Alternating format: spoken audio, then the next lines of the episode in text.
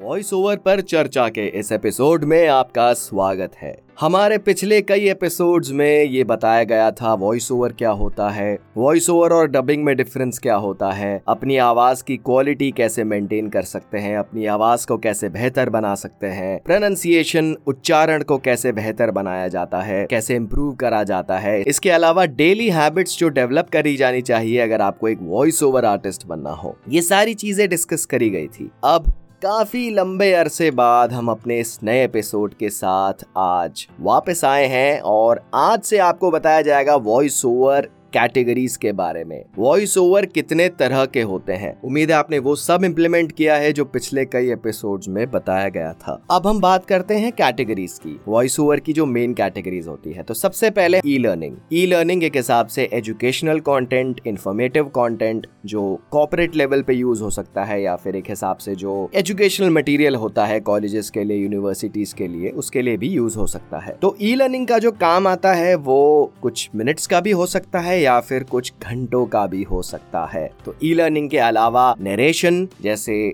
आप वीडियोस देखते हैं यूट्यूब में तो पीछे से जो नरेशन होती है मेल या फीमेल की आवाज़ में डॉक्यूमेंट्रीज हो सकती है। तो ई लर्निंग हो गया नरेशन हो गया, इसके अलावा स्टोरी टेलिंग कहानियाँ। अगर आप स्टोरी टेलिंग करना चाहते हैं तो इसमें एक्सप्रेशन आपको काफ़ी देने होंगे। और इसके अलावा, अगर आपकी आवाज़ वर्सेटाइल है, आप आवाज़ बदल सकते हैं तो एक बहुत बड़ी एडवांटेज होगी। क्योंकि जो बच्चों की कहानियाँ होती है, उसमें अलग अलग कैरेक्टर्स होते हैं तो उसमें अगर आप अलग अपनी आवाज़, हर कैरेक्टर के लिए एक अलग आवाज़ निकालते हैं तो एक एडवांटेज होगी। तो अभी जो हमने कैटेगरीज डिस्कस की e learning narration story telling इसके अलावा ऑडियो बुक्स अब आ गया है दौर ऑडियो बुक्स का। तो ऑडियो बुक्स में भी जो मेन जो कैटेगरीज हो सकती है, या तो वो ई लर्निंग टाइप की हो सकती है नरेशन टाइप हो सकती है या फिर उसमें कोई कहानी हो सकती है स्टोरी टेलिंग तो जो वॉइस ओवर करने का तरीका होता है, वो इन तीनों में से कोई कैटेगरी में फिट बैठता है। ऑडियो बुक्स के अलावा पॉडकास्ट जैसे अभी आप जो पॉडकास्ट सुन रहे हैं, वो मैं खुद उसे नरेट कर रहा हूँ। लेकिन काफ़ी कंपनीज़ क्या करती है, इसके लिए भी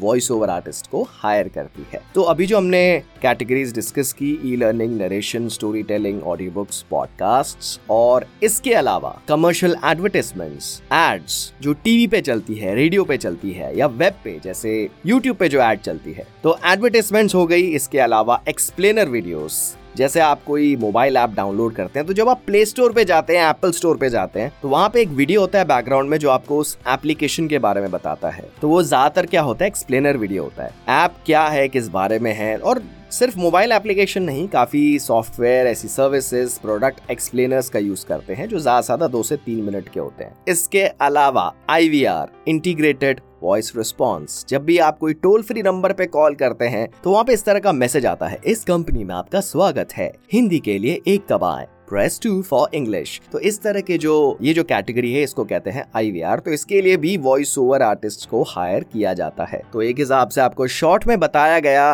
कितने तरह के वॉइस ओवर्स होते हैं। दोबारा दोहराते हैं। E learning narration story telling audio books podcast commercial advertisements explainer videos और आईवीआर जिसका फुल फॉर्म है इंटीग्रेटेड वॉइस रिस्पॉन्स हम जल्द आएँगे अपने और नए एपिसोड्स के साथ। और स्टेप बाय स्टेप आपको बताया जाएगा वॉइस ओवर आर्टिस्ट कैसे बनते हैं तो आप बने रहिए हमारे इस पॉडकास्ट के साथ, जिसका नाम है वॉइस ओवर पर चर्चा।